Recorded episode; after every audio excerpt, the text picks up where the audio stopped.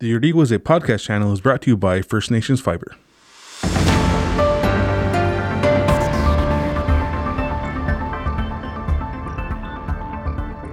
Hey everyone, welcome to The Lead, where we discuss the news and events happening in the community of Kahnawake. In this episode, we discuss junior and senior lacrosse in Kahnawake, Bill 96, and the Indigenous Block Party.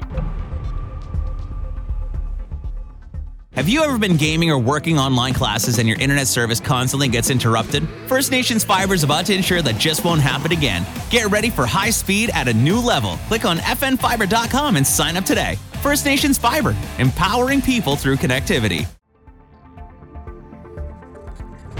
Hey everyone, my name is Jordan Standup. I am the assistant editor here at Yardiguaze, and today I am joined by my esteemed colleagues. First, our editor and publisher, Greg Horn, as well as our contributing writer, Mark Lalonde. Welcome to the studio today, gentlemen. Hello. Good morning. It's a pleasure to be here as always. How are you guys doing? Can't complain. The weather is good, summer's upon us, and lots of fun things are coming down the pipe. What Mark said. What Mark said. And I'm glad that Mark mentioned that it's summer because it is officially summer here in Kahnawake, which means lacrosse, lots of lacrosse. And for that, I will turn to our resident lacrosse expert, Mr. Greg Horn. So, Greg, could you tell us a little bit about the Hunters season that was?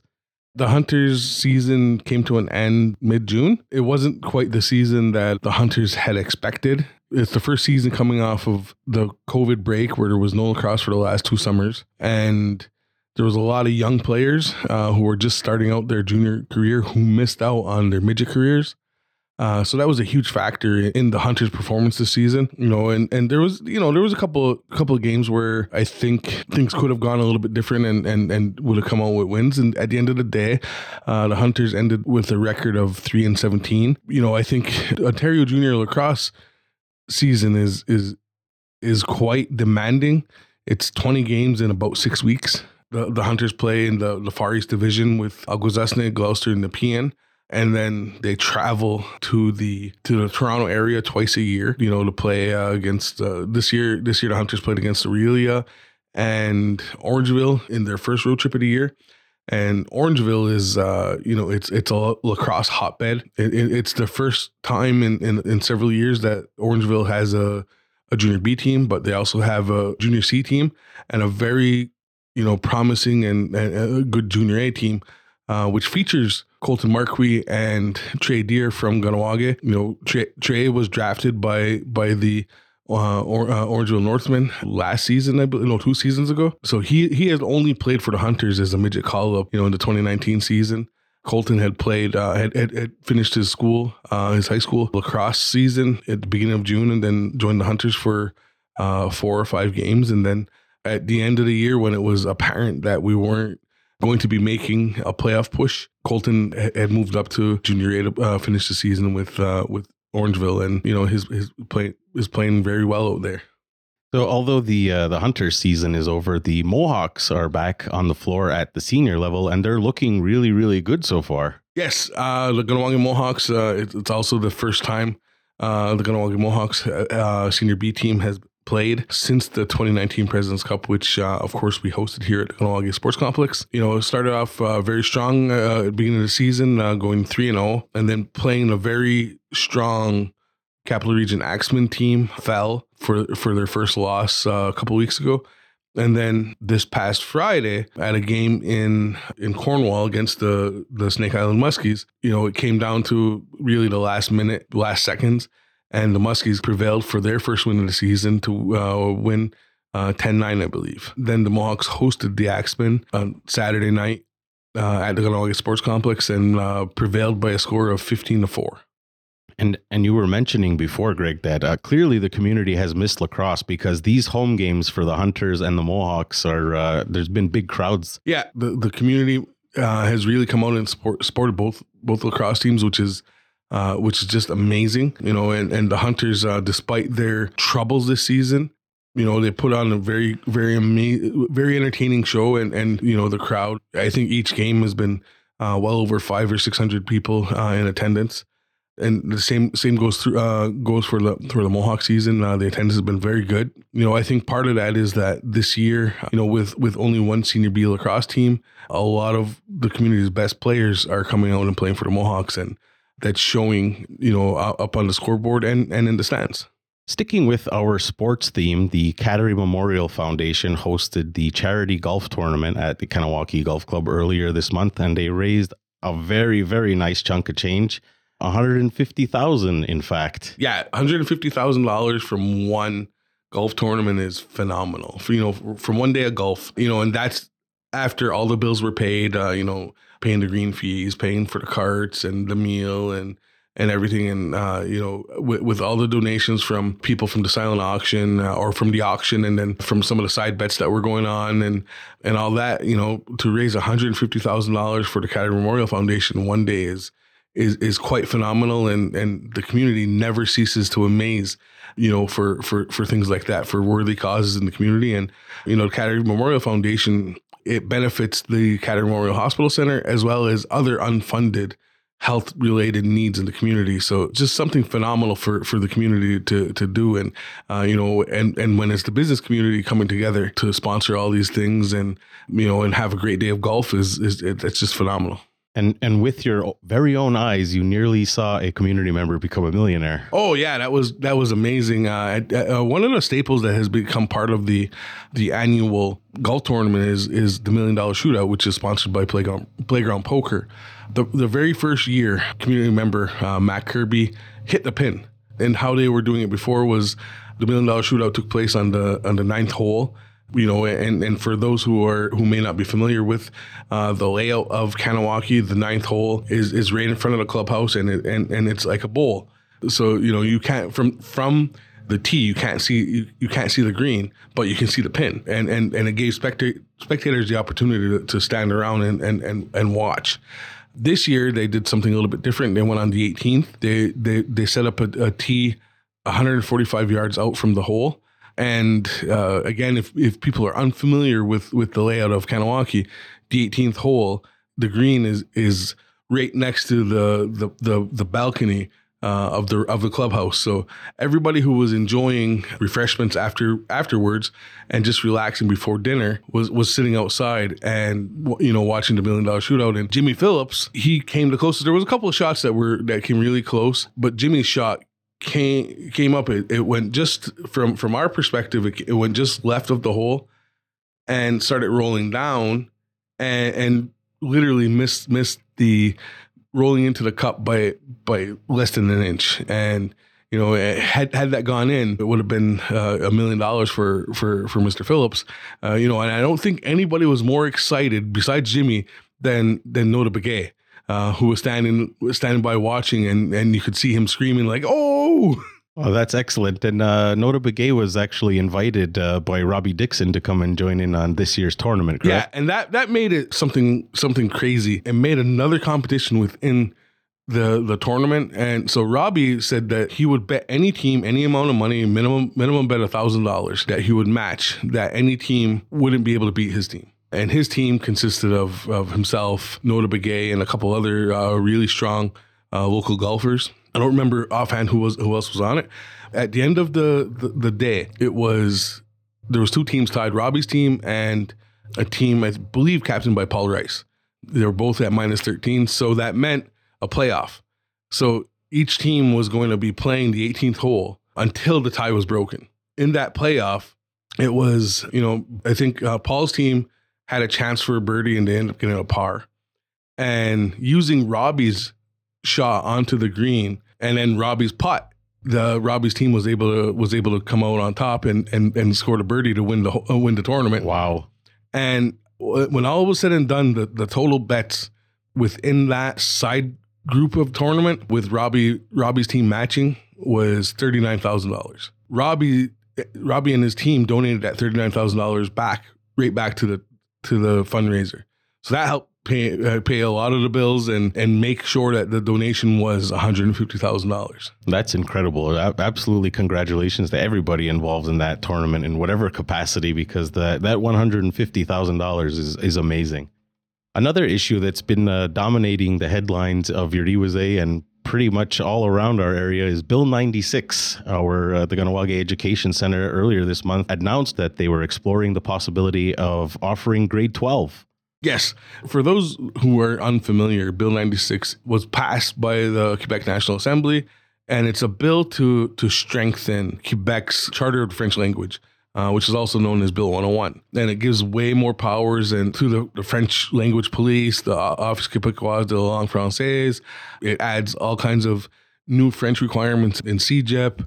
It prevents healthcare workers from speaking English to certain members of the, the Quebec population you know any business larger than 25 employees is required to do all its internal communications in french and the Office Québécois de la langue française has now will now have the, the power to uh, monitor such communication, emails, and text messages without a warrant. There's a lot of concerns over over this bill, and one of those concerns is is at the CEGEP level. Anybody attending an English CEGEP in, in the province of Quebec, first of all, it sets a cap at it lowers the amount of, of students that are allowed to attend Quebec CEGEP. So 17.5% of the entire student population in the province of Quebec attending university can attend an English CEGEP in the province of Quebec. There's going to be less spots available for, for students. And now, instead of just passing two French language courses, one per year, uh, you have to now pass five total French courses uh, in your CEGEP career. And in order to graduate, you also have to pass a French language proficiency test, which is the same test that students in French CEGEPs have to pass at the end of their their CEGEP career. So it's it's it's a huge concern, right? We've seen you know schools like Kuper Academy announce that they will begin offering a grade 12 option, which will give the students an Ontario secondary diploma, which would then allow them to attend university anywhere, not just in Quebec, without going to CEGEP. The Kahnawake Education Center announced in the last two weeks that it was also exploring the option of offering a grade 12. Now, Kahnawake is in a unique position because the Quebec government has an agreement with the community saying that it will recognize Kahnawake secondary school diplomas. It doesn't say to recognize Kahnawake secondary school diplomas to grade 11. So, so if they, they decide they're going to go to grade 12, that's the option. Then, then students can go directly from high school I had to go to survival school in, into university. There's they're still working out the logistics and and whether or not it's going to be possible and what kind of additional cost is going to be and how many people would be interested in doing it. So I believe they they, they plan to have uh, a decision by by the start of the next school year and about what what's what's going to happen uh, with that possibility. There's definitely a lot of uh, interesting things on that front as we as we move forward a little bit earlier, we were just talking about raising money, and uh, now I'm going to turn to Mark, who's going to tell us about a hair raising fundraiser. That was a real interesting story that we happened upon last week in, in discussions with member of the Kahnawake Animal Control Unit was telling me about the low cost spay neuter program, and this particular technician also works a day a week in Kirkland at the Timberley Veterinary Clinic, where a veterinarian shaved her head, raised funds for it, and donated all of the proceeds to the Kahnawake low cost spay neuter program for pets. It's it's quite a cool piece of uh, of news, and I think the most important store takeaway is that when this this veterinarian started raising the money, she envisioned herself raising thousand dollars, and she ended up raising four times that amount. And it's not quite as big as the Kateri Memorial Golf Tournament, but at four times your target for a fundraiser, that's that's pretty impressive. So what that's going to mean is effectively uh, that will subsidize a whole lot of of low cost spay neuter appointments or possibilities for Kahnawake pets. So it's it's it's super cool, and I love to see these types of initiatives, especially when it comes to pets, because it, it's really important that you get your pet spayed or neutered, not only for their health, but for the health of all the people and animals around them. I was sticking with uh, our, our summer fun theme topic from a little bit earlier. Uh, community members of all ages gathered together for the Indigenous Block Party at the Kahnawake Sports Complex just within the last couple of weeks. And Greg, can you tell us about some of the events that were happening that day? June 21st, which is also National Indigenous Peoples Day, formerly known as National Aboriginal Day. The Indigenous Block Party was held that day to coincide with that holiday And to kick things off was a skateboard day. And that was a really cool event that Scott Berwick from the Cultural Center had organized. He had actually had a really cool initiative earlier on this year where Ganikahaga artists from Ganawage, uh, Ganastage, Six Nations, and maybe Akwesasne had designed uh, skateboards and made designs for skateboards and, and they were put on skateboards and these decks were sold at the cultural centers of each community and you know the the skateboards from the local artists here in Ganawage uh, sold out at the cultural center here, and you know that that's kind of what kickstarted this whole thing. And then uh, as a part of it, there was a there was some vendors, uh, tourism, Ganawage tourism got involved. There was the painting of a community mural. There was a lacrosse demonstration, and later on a lacrosse game, a soccer game uh, featuring the Ganawage senior women's soccer team playing against a squad from Akwesasne. Uh, which was a really, really cool thing to see because you don't get to see Kahnawake and Akwesasne competing in soccer very often. You know, there was just, it was really just a fun day. A bunch of vendors, there was some food, and the weather wasn't like it was cloudy, a little bit overcast, but it wasn't hot. And the community really came out and supported this this initiative, and it was something really cool to see. And hopefully, uh, we see things like that, you know, happening again in the future. This summer also marks the 50th anniversary of the Onake Paddling Club. And of course, they're hosting uh, an array of events throughout the season to mark the anniversary, including a regatta just recently where they had some participation from outside clubs. And I know they're going to be introducing some family nights and different things like that again and incorporating more Ganyageha into their, uh, into their regular programming. And that's just a shout out for Onake because you know they've been in the community for that long, and just the things that they've been doing for the youth, especially as of late. Yeah, you know, and, and that's that's such a great initiative. Onake Paddling Club is uh, you know, become a staple in this community, you know, and it's 50 years old. And it's something that I think the community can be proud of. And there hasn't been a regatta here in, in, in the last couple years, especially over COVID. So the regatta was held, you know, it was the first one of the season in the area. We're, we're starting to see more and more competitive paddlers come out of Onake. And, and, and one of the things that I think that we need to really uh, highlight about the Onake Paddling Club is, is that it has also helped produce an Olympic champion. You know, Alwyn Morris was a member of the Onake Paddling Club, and uh, he won uh, a gold medal and a bronze medal at the 1984 Olympics in Los Angeles. That's that's something that's an important part of uh, the community's history.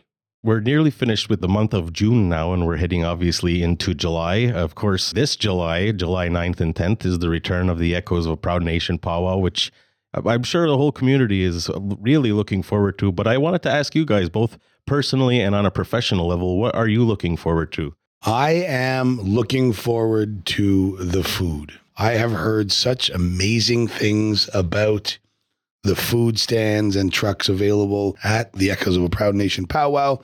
And I'll be quite frank with you, I am coming down to sample every last one of them. So I cannot wait I'm going to go for a long walk in the morning and lift weights and build up an appetite. And then I'm going to spend my day out here chowing down on the very best of what Ganawage has to offer. And I cannot wait. I think it's important to note, too, that even though it, it's now 31 years since the, the Echoes of Proud Nation powwow first happened, you know, in the summer of 1991, this will be the 30th anniversary because we lost out on the last two Echoes of Proud Nation powwows because of the pandemic. So this is a very special powwow for the community. It's been one of those long-standing summer traditions that was born out of the tumultuous summer of 1990. And the following year, in 1991, the first Echoes of Proud Nation powwow was was introduced as as a way to show our neighbors that we're not bad people, inviting them into our community to celebrate and experience some indigenous culture. Powwow isn't a Haudenosaunee thing, but it also features the smoke dance competition. It features local artists and, you know, a lot of different, you know, indigenous cultures from across North America, you know, come to the Echoes of Proud Nation Powwow. And, uh, you know, it's an important weekend. It's our community extending an olive branch to our neighbors and, and, and those who are interested in learning about, about our community to come here and, and, and experience some of our culture. Well, we're certainly looking forward to covering that. And as Mark was just mentioning, we're certainly looking forward to the food. Oh boy, are we ever. Well, with that being said, uh, I'd like to thank you, gentlemen, for coming in today and just talking about some of the things that have been making headlines in our community over the past month. And y'all go, Jordan. Thanks, Jordan. Thanks for listening to The Lead. Be sure to check out our other podcasts like Meatheads and The Beating Table on Google and Spotify or wherever you get your podcast.